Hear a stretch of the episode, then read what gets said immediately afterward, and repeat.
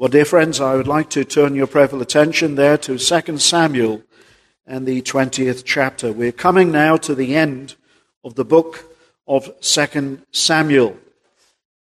24th chapter will be the end, and we know uh, that this is not far away. This is really quite striking when we see the end of David's life. It's uh, appearing here close of chapter 24. Now we're in chapter 20.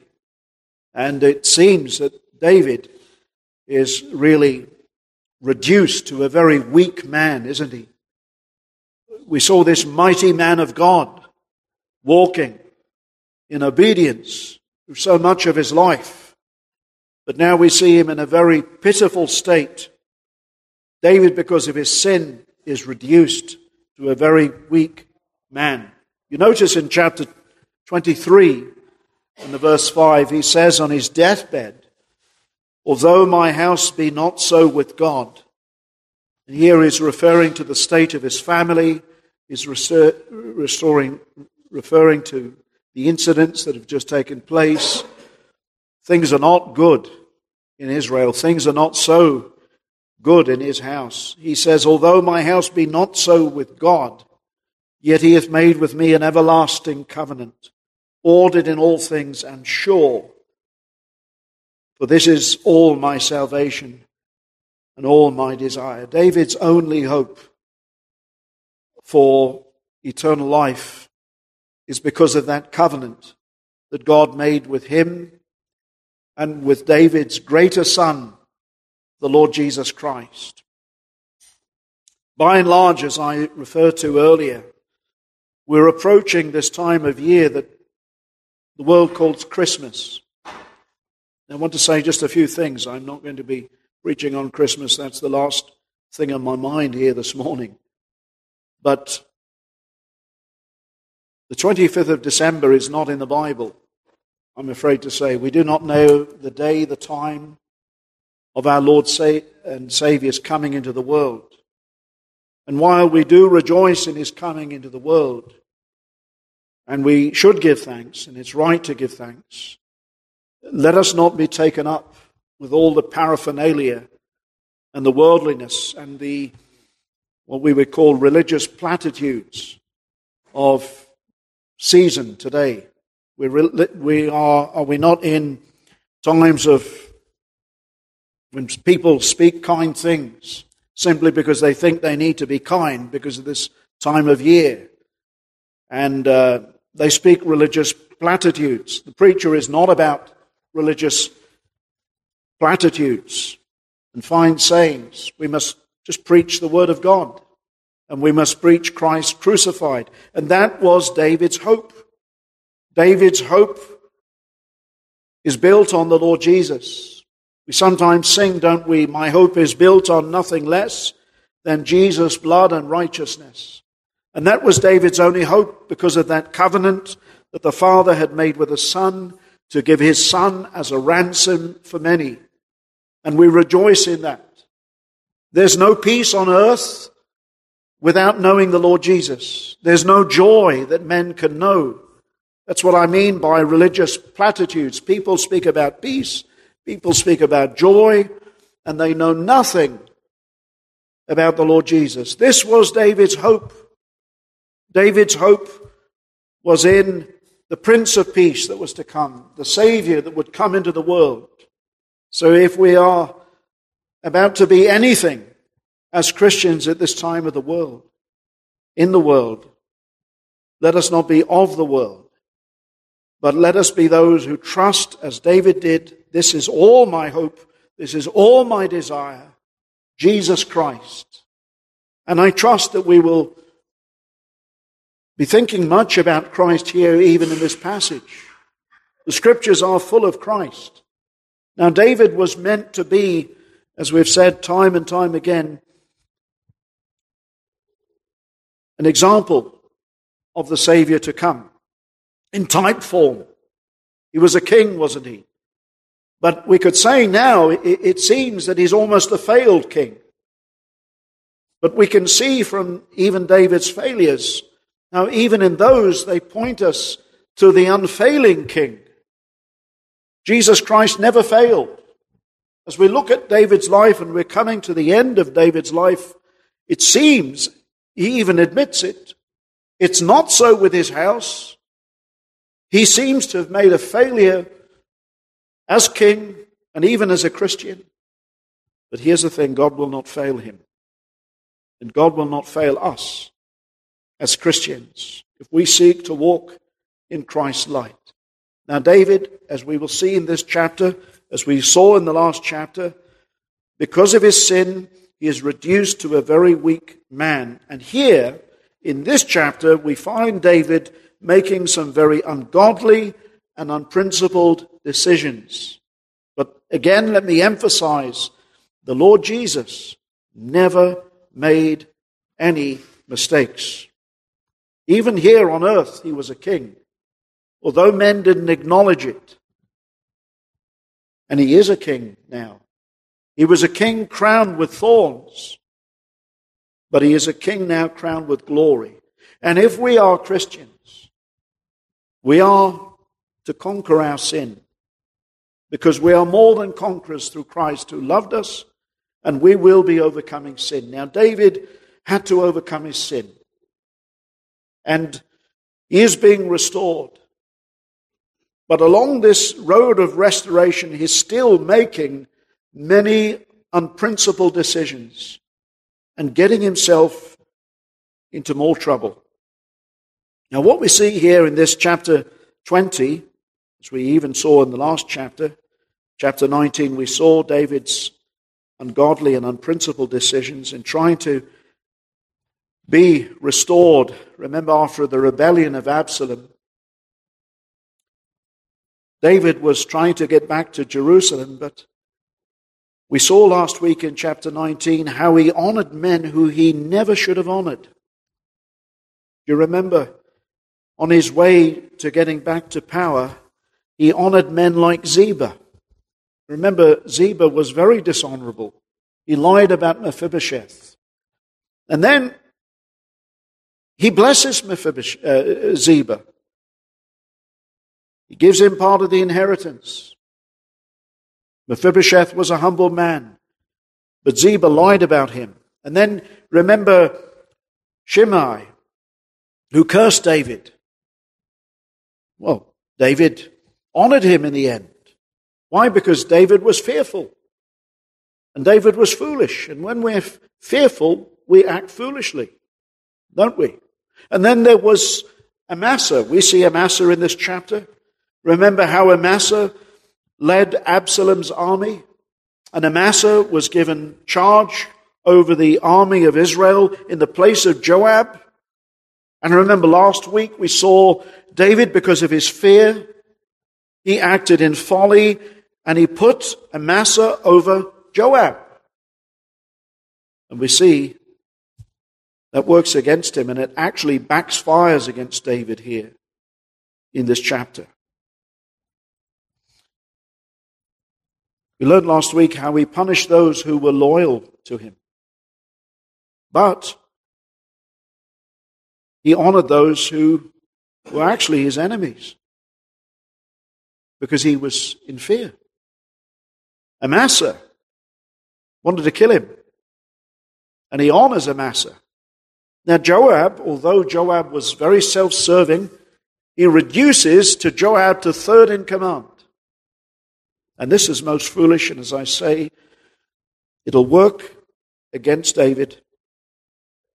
He gave more honor, as we will see, to Judah.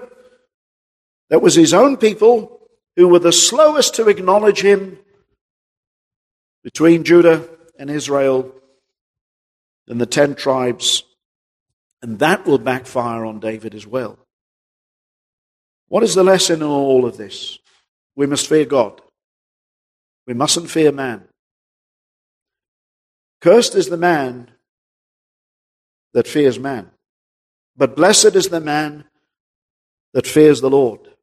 Now we see David here, he's trying to get in this chapter here real unity in the kingdom, but it doesn't seem to work. And at the close of this chapter, it seems that all is well, but all is not well at all. There seems to be a level of unity, but there's no real unity. Now, while David is restored to the throne, inner unity at the close of this chapter is far from attained, and it's never the same again. Now, I think as we look at David's life, there ought to be a warning for every Christian. The Lord Jesus Christ, of course, is the great example, isn't he? And what are we to learn from David? We're to learn from his mistakes. David certainly had good qualities, but now it seems his life is very pitiful. And it's mainly due to David's sin. It's mainly due to his weakness. It's mainly due to his compromises. And now giving honor where honor is not really to be given. And he should have honored those who were worthy of that honor. So, as we come to this chapter now, you notice there are several things. There is weakness. Notice in verse 1, the first thing I want you to notice, we have firstly Sheba, this man of Belial, who leads a rebellion against David. And remember, David is still the Lord's anointed. Verse 1. And there happened to be there a man of Belial, whose name was Sheba, son of, now I'm sure pronounced this probably about several times differently, uh, but uh, Bichri is probably the best way to pronounce it. Bitch, where there's a CH and it's underlined, it's ch. Bichri, a Benjamite, and he blew a trumpet. So you have this man, a man of Belial. The name or the word Belial means son of worthlessness, a vain man. That's who he was. And it seems quite easy now to raise up a rebellion because you've you in the previous chapter there's this squabbling going on between Judah and Israel. Judah in the south with Benjamin, the two tribes, and then the ten tribes in the north. And Judah saying, David is closer than us. And Israel were getting rather upset because they Israel were rather upset because Judah were taking the lead in restoring David back to Jerusalem. And there seems to be this jealousy. And now all of a sudden there, there's this man of Belial who comes from the tribe of the Benjamites. His name is Sheba. And he blows a trumpet and he says, We have no part in David. He says, Let's call this whole thing off. We Benjamites, and you notice the whole of Israel follow him. So he leads a rebellion. Now, in normal circumstances, this never would have happened. But it happens, you see, because David is weak and because there's this infighting in Israel. Notice in verse 43 of chapter 19, and the men of Israel answered the men of Judah and said, we have ten parts in the king, and we have also more right in David than ye. So this is Israel. They're saying we're bigger, we're larger. We've got more say in the matter. Why are you so prominent in restoring in this procession and leading David back to Jerusalem? Why then did ye despise us that our advice should not be first in bringing back our king? And the words of the men of Judah were fiercer than the words of the men of Israel.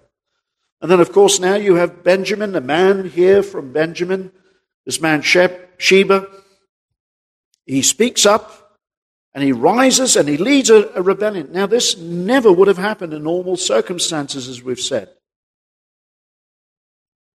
And what is the lesson?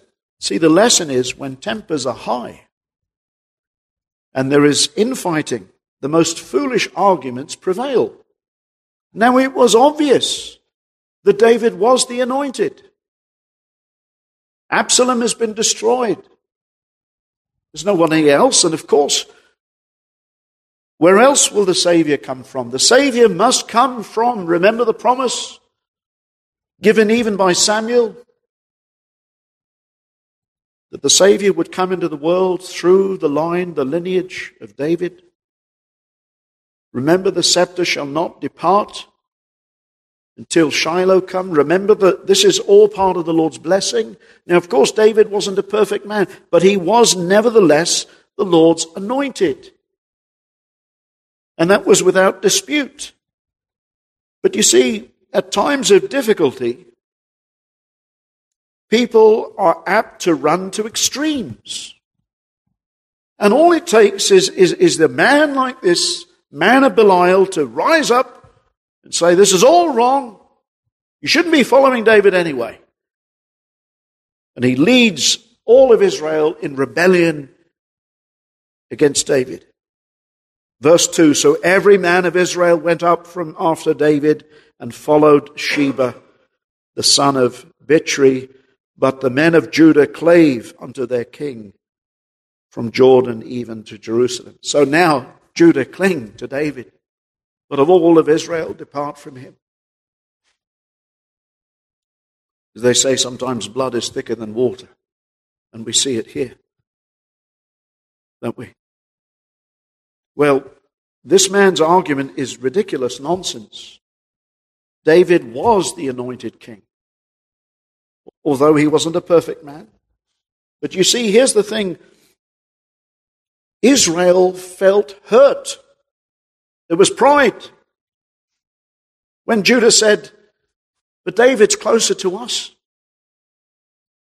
And so, all it takes is a man like Sheba, and they're off and they run with him. You see that? Times like this, when tempers are high, the most foolish arguments can prevail. So in pride, they felt hurt by Judah, Israel, and they followed this ridiculous argument. And so this man leads rebellion against David, but ultimately it's against God because it's against the anointed king. So that's the first lesson. And remember this our loyalty ultimately is to the Lord Jesus. Now, David was an imperfect man. But the fact that they had lost sight of the promises was rebellion against God. Secondly, I want you to notice David puts an end to unseemly relations with his concubines.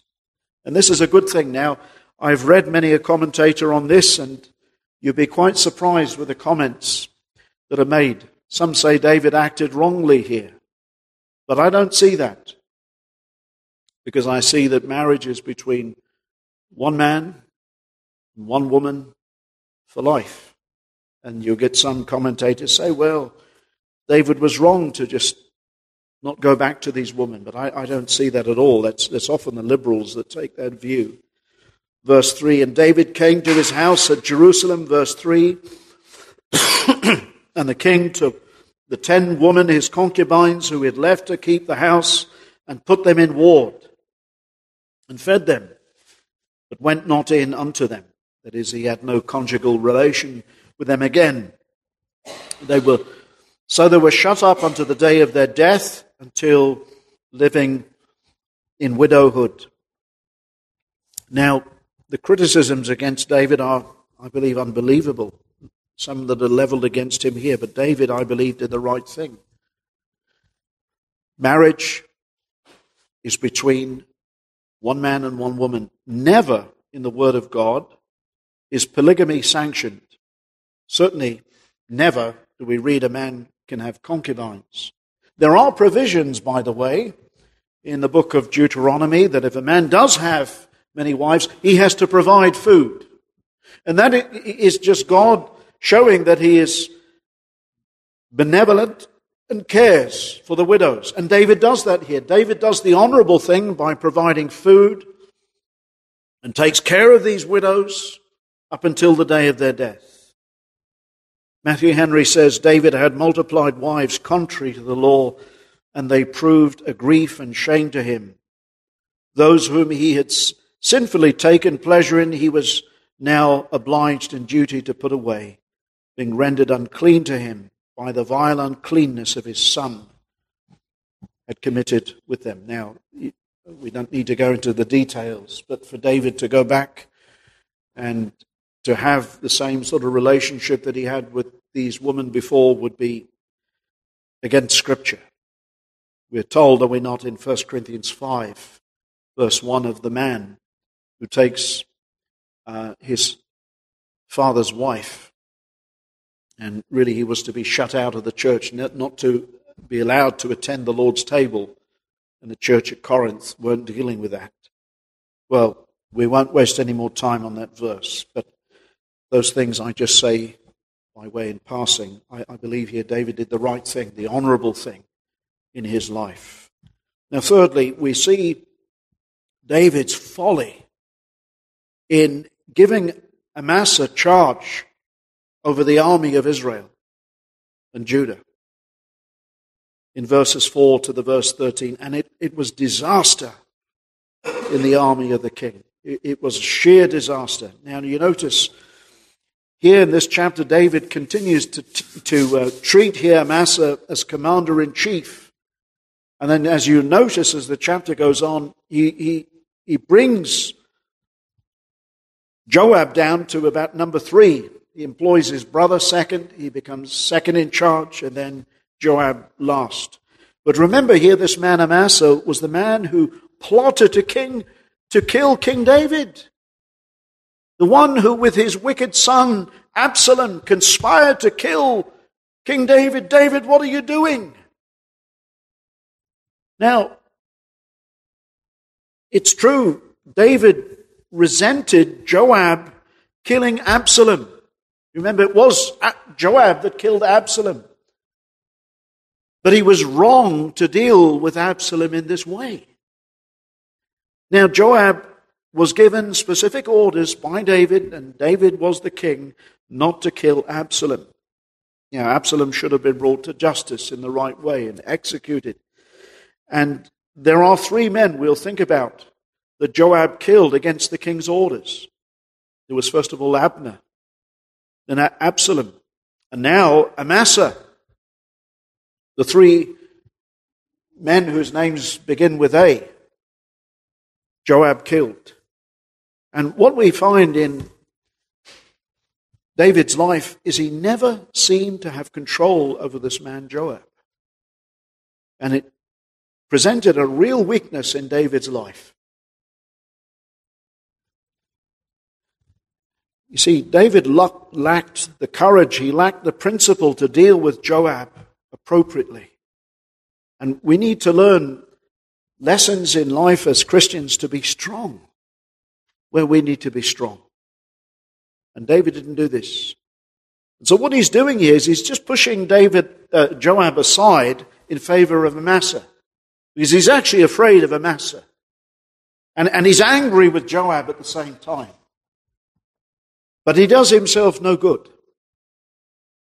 Remember in 2 Samuel 19, verse 13, just the previous chapter, we read there, And say ye to Amasa, Art thou not of my bone and of my flesh?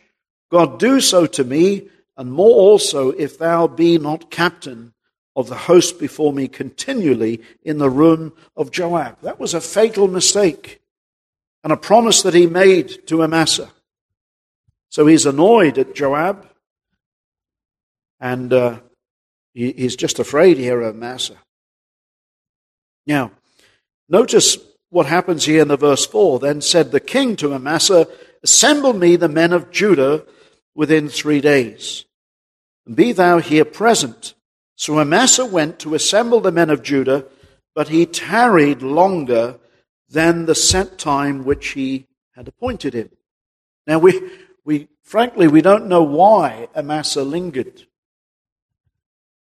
Did he have a organizational skill problems? We don't know. But for some reason, he took much longer than should have taken. Perhaps, maybe it was a lack of authority. The text doesn't tell us why. Maybe he had little authority in amongst the people. Maybe they didn't trust him. That's quite possible. After all, here's a man that wanted to kill David. Well, you notice what David ends up doing. He gets Joab's brother to do the job that Amasa couldn't do. And David said to Abishai, Now shall Sheba, this is the man, the son of Belial, the son of Bichri, do us more harm than did Absalom? Take thou of thy Lord's servants and pursue after him, lest he get him fenced cities and escape us. So Abishai gathers the army and they go after this son of Belial, this troublemaker from Benjamin. And you notice they do this so before that this man Sheba can get himself into fenced cities. And uh, so he puts Abishai in position here. And uh, by the way, Joab then is sort of in third position. But you notice how Joab acts rather quickly. He sees all this going on, verse 7. And they went out after him, Joab's men, and the Cherethites and the Pelethites. Now we know Joab is there with because we see him kill Amasa later. And all the mighty men, and they went out of Jerusalem to pursue after Sheba, the son of Bichri. So Joab and all of his men pursue immediately. And then there were a great stone. When they were at the great stone which is in Gibeon, Amasa went before them.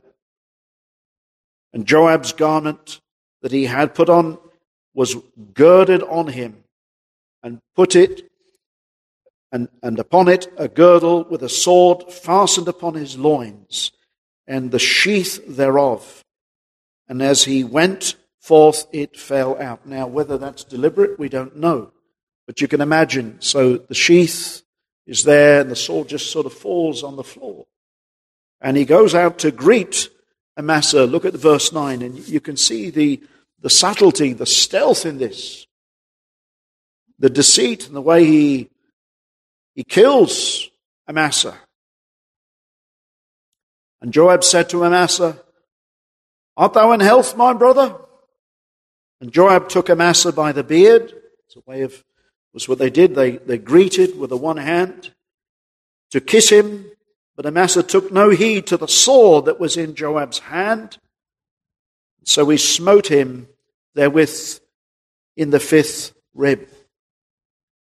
Now, this was the classic hallmark killing, wasn't it, of Joab? And the accounts that Joab killed his enemies, it was always under the fifth rib. So this was his signature, as it were, of killing his enemy. And so we can see, look at the deceitfulness of this. It was a feigned kiss, wasn't it? And uh, as he greets Amasa, and then touching his beard, and then instantly he pierces his bowels with a sword under the fifth rib. And so with Joab and Abishai, his brother, pursued after Sheba, the son of Bichri, and one of Joab's men stood by him and said, He that favoreth Joab, he that is for David, let him go after Joab. Now, this is Joab for you. A man, he's doing this in anger, isn't he? Instead of bringing this man to justice, he's just angry. And what we could say about Joab is he's loyal to David so long as it's for his own ends. That's certainly something we see about him. And again, uh, as we've seen, Joab killed three men already. Abner, and the way he did that was terrible. David condemned the way that he killed Abner. And then Absalom was against David's orders. And then now Amasa, who was David's military leader. Now, Joab, here's the thing. We can we need to learn about this character. As we said, David never really had control over Joab. In fact, he warned Solomon about him at his death, but never dealt with him properly in his life. He was always a sort of thorn in his side. Now, this man Joab saw himself, as so many do, as a loyal supporter to the king. But it was only on his own terms. And I want us to think about that. Joab saw himself as a loyal supporter of David. And likewise, so many see themselves as loyal supporters of the Lord Jesus, but it's only on their own terms. Joab was a self serving man. That's what we can say. Yes, Amasa was not a good man. But ultimately, Joab was not loyal really to David. He was loyal so long as it served him, so long as it was right in his own eyes. And there are many who claim to be loyal to the Lord Jesus and his cause. There are many who claim to be in Christ's army as long as it suits their own purposes. There are many who say they stand for the things of Christ and who stand for the gospel. But there's no real holiness in the life, and there's no submission to Christ. You know, there are many that are gung ho. They talk the talk, and they'll do mighty things, but when it comes to the small things of obedience, it's not there in the life. And that was lacking in jo- Joab's life. There are many in the church when it comes to Christ who have no regard for his word. Now, Joab should have obeyed the word of God. He sh- remember David. David's quite different. Think for a moment. Remember Saul. How David refused to touch the Lord's anointed. Should Joab not have had the same spirit? Well, if he was a Christian, he should have. You see, being a Christian doesn't mean you can take things into your own hands and act how you will or how you want. And there are many that, that, are loyal so long as it suits their own ends, but they have no real regard for holiness they serve on their own terms or for their own ends. And you see, David now, he's very weak.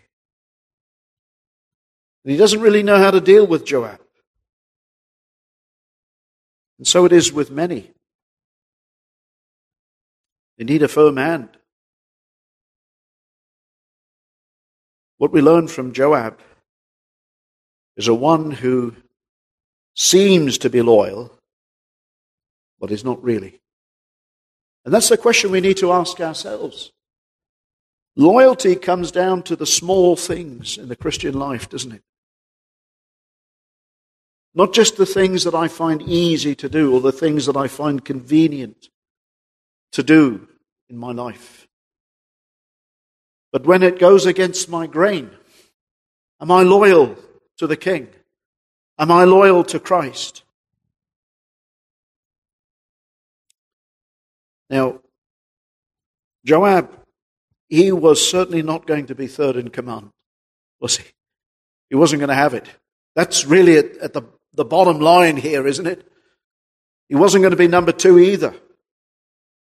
And that's why he puts this man out of the way.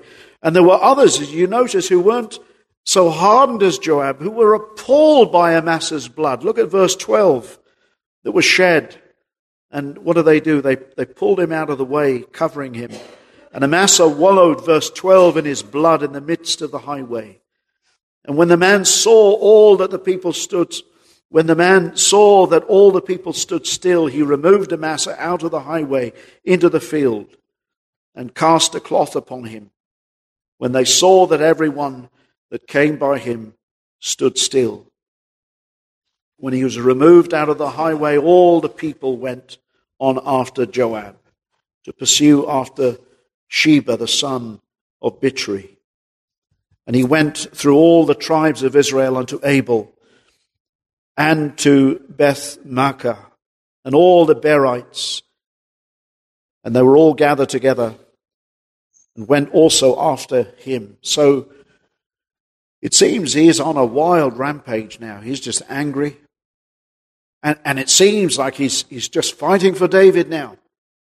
But it, really, at the end of it, it's for his own sake. This man is very self seeking. And so what we notice is he goes on a mad rampage from city to city. And then eventually they find this, this man, Sheba, in a city called Abel. If you notice, and, and thus far it seems that Sheba has support for him has almost fallen completely away, apart from just a few from his own clan are following him.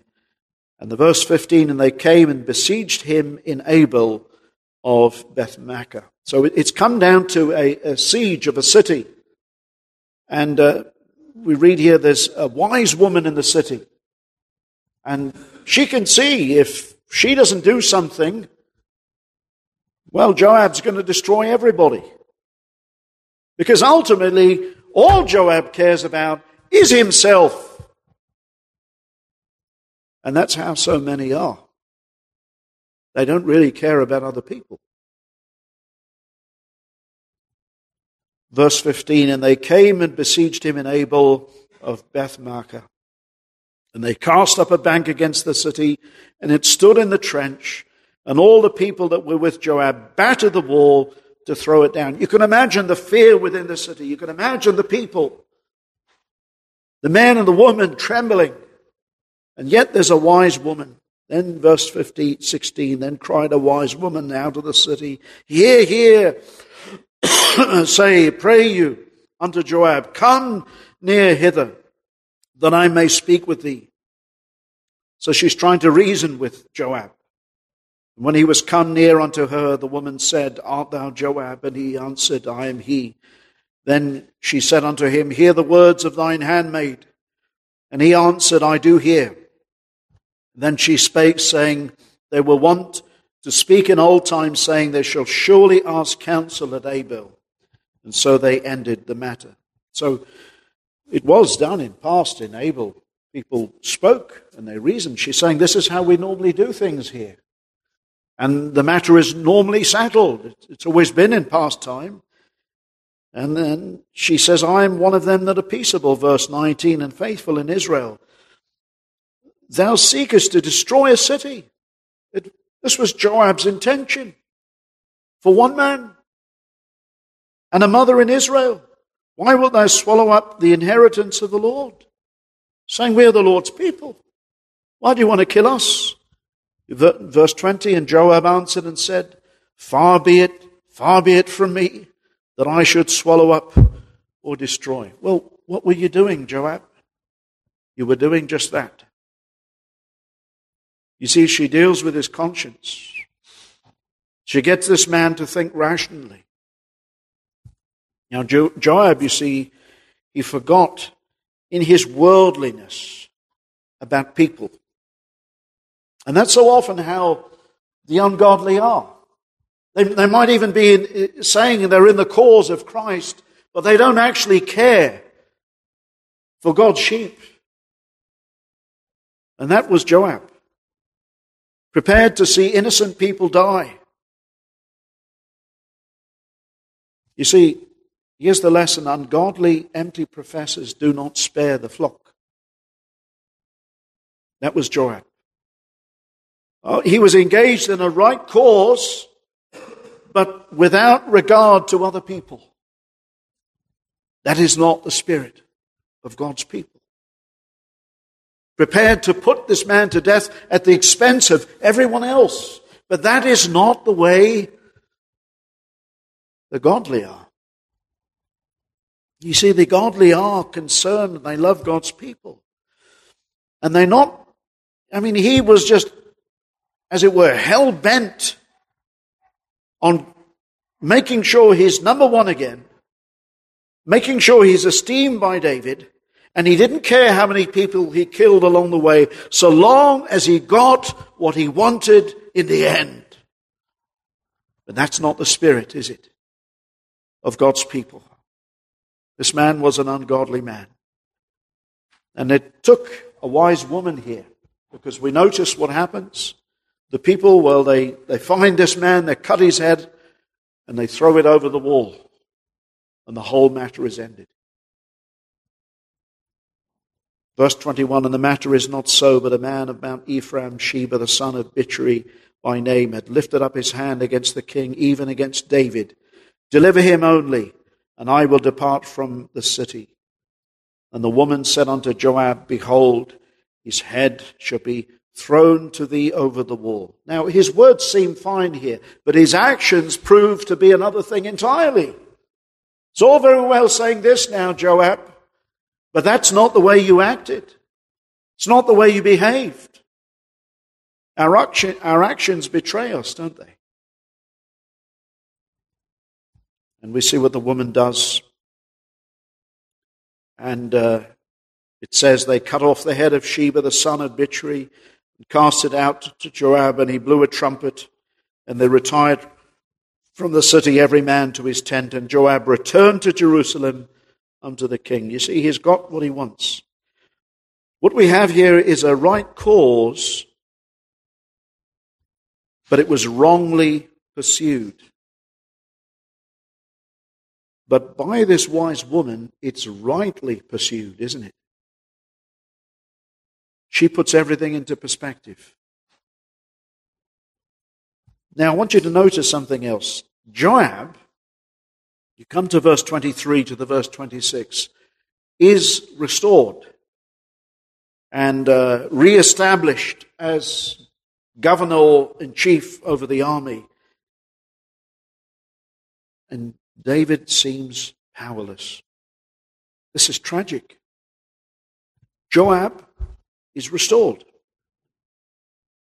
But David seems powerless. How do we mean? Let's follow. Now Joab was over all the host of Israel, verse 23. So he had no rivalries, not even his brother now. And Benaiah, the son of Jehoiada, was over the Cherethites and over the Pelethites. And Adoram was over the tribute. And Jehoshaphat, the son of Ahilud, was recorder. And Sheva was scribe. And Zadok and Abiathar were the priests. And Ira, also the Jairite, was a chief ruler about David. Now, you see, as you look at the scene, on the outside, it seems okay. It seems that everything's settled now. It seems all is well. It seems that there is peace with David and Israel and also with Joab, but not really. There was disloyalty. Joab was a man you couldn't control. There was mistrust.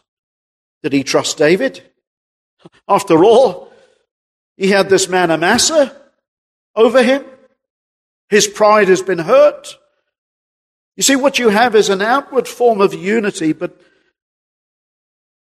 there wasn't real unity. There wasn't real peace. And you think about it before Absalom came along, and before Sheba came along, and before this, this man Sheba, the son of Belial, there seemed to be unity. Here's the lesson. But there wasn't even unity then. Was there? Because they were seeing a king who was not very strong. They were seeing a king that was making compromises in his life. They were seeing a king that was falling and falling and falling and getting worse. And they were seeing a king that was honoring people that he should never have honored, honoring Absalom, who he should never have honored, not dealing with Joab properly, trying to punish Joab instead of correcting him. And we see David going from one crisis to the next, to the next, to the next, putting out fires. And that, my friends, is not the way we are to lead our lives as Christians, are we? Often it's like this in a church. You know, it, it seems now that, oh, well, things seem to be settled, but they're not really. The problem with Joab was there was never any real loyalty to David. David, the anointed king. And again, it speaks to us of Christ. David was imperfect but he was still the anointed king. And Joab should have always done the right thing concerning David, just like David did the right thing concerning Saul. Remember, he said, Forbid that I should touch the Lord's anointed.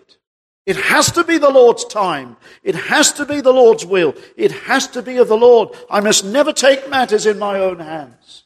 I must be obedient unto my Lord. The Lord has appointed the king. And it's the same in the church. Who are we? Let me say this. I never ask people to be loyal to me. As a please do not be loyal to me. Be loyal to the Lord Jesus. Be loyal to him. Do something because you know you should do it. Not because simply I say. If what I say is right, then honor that. But the real reason why you should do something is because it's right. Because it honors Jesus Christ. Because it's good. Because this man can fail you, my friends. Here is an imperfect man. But I ask you to be loyal to Jesus Christ, to be loyal to his cause, be loyal to his word, to be loyal to what he says. Otherwise, you're just following a man. You must follow Jesus Christ. You must follow his word. You must obey him.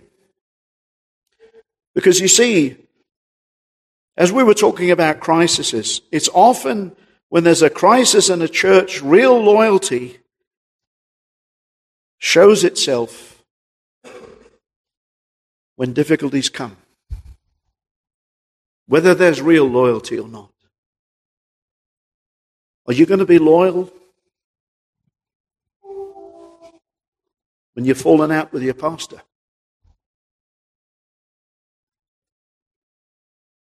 Because you're loyal to Jesus Christ. That's the bottom line, isn't it?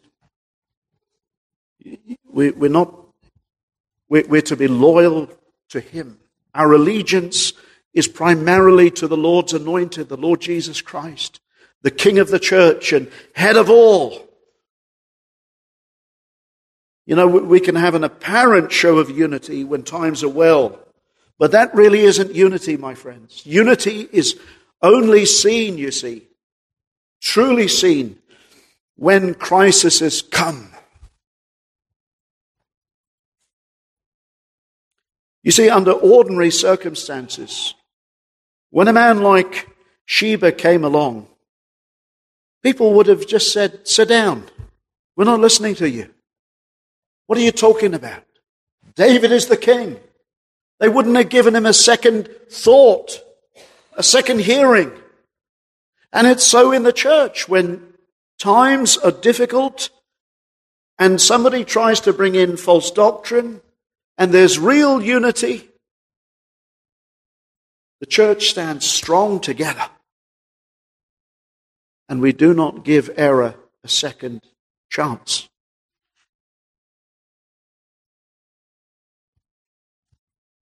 When crisis comes, real loyalty to God is shown where there is true Christianity, my friends. We must seek that unity through the Spirit of Christ.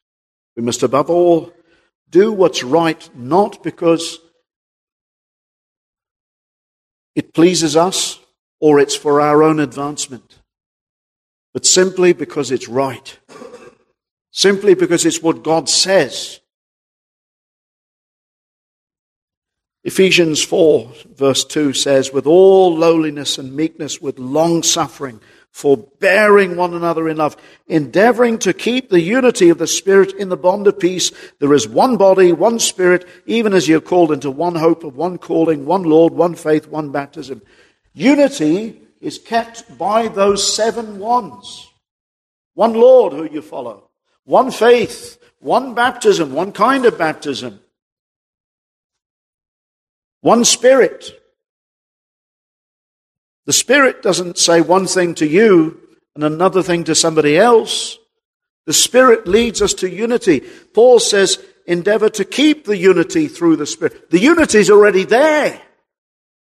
If we're saved, The Spirit keeps us in unity. The problem is we often think selfishly.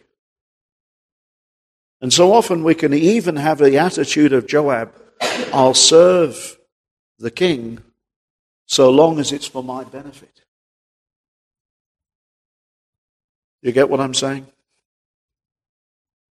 I'll serve, I'll do what's right, so as long as there's something in it for me. And that's not the way. We must always honor God. This was David's weakness. This was Joab's weakness. And there can never be strength, friends, where sin is tolerated. And we're trying to serve God on our own terms. We must serve on His terms. In closing application, David now is surely a very weakened man. Look, he's got, who he's got? Joab. Joab's just killed his military leader. Joab's killed his son. Joab's killed Abner. David now is surely a very weakened man. And let me say this we can all surely, if we're honest with ourselves, we can see something of ourselves in David, can't we? We say, This is me. We're weakened by our own sin. Let me say this sin always makes us very foolish and makes us very weak. It makes us unstable in all of our ways, friends. And we have to say the scene is most pitiful. Look, this was the great king. But look at what he's reduced to now. And see what sin reduces us to. But not so with the Lord Jesus. We must lift our eyes off David and look to the King who reigns in righteousness. The Lord Jesus never made a single wrong decision in this world.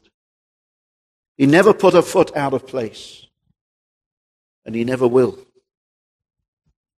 He came not for his own ends, but he came to be a servant.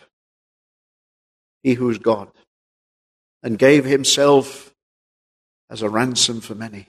He came to be crowned with thorns so that he would be crowned with glory now.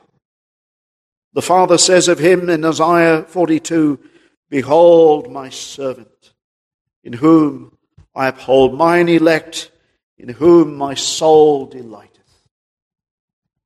Yes, I've put my spirit upon him. He shall bring forth judgment or literally deliverance to the Gentiles. Friends, the Lord Jesus very unlike David, has one bride. Doesn't he? The church. He never married here on earth, but he is married to his people. His beloved bride, his church, his spiritual people who love him and who serve him and who are loyal to him. And we must give our loyalty to him, to him, to him, to him. If you're loyal to your pastor, it's because you should be, first of all, loyal to Jesus Christ. If you're loyal to anybody else, you're first of all loyal to Christ. And you're loyal to the truth. The cause is Christ's, isn't it? Do you remember David? When he was facing Goliath, he said, Is there not a cause? Well, he's taken his eyes off that cause. Coming back to power, it's making all these foolish decisions. It's self preservation, isn't it? But I'll tell you this if you commit yourself to the Lord, He'll preserve you. You don't need to preserve yourself. He'll preserve you. He'll protect you. He'll protect your reputation. He'll bless you in your life. You honor Him, He will honor you. It's always the way.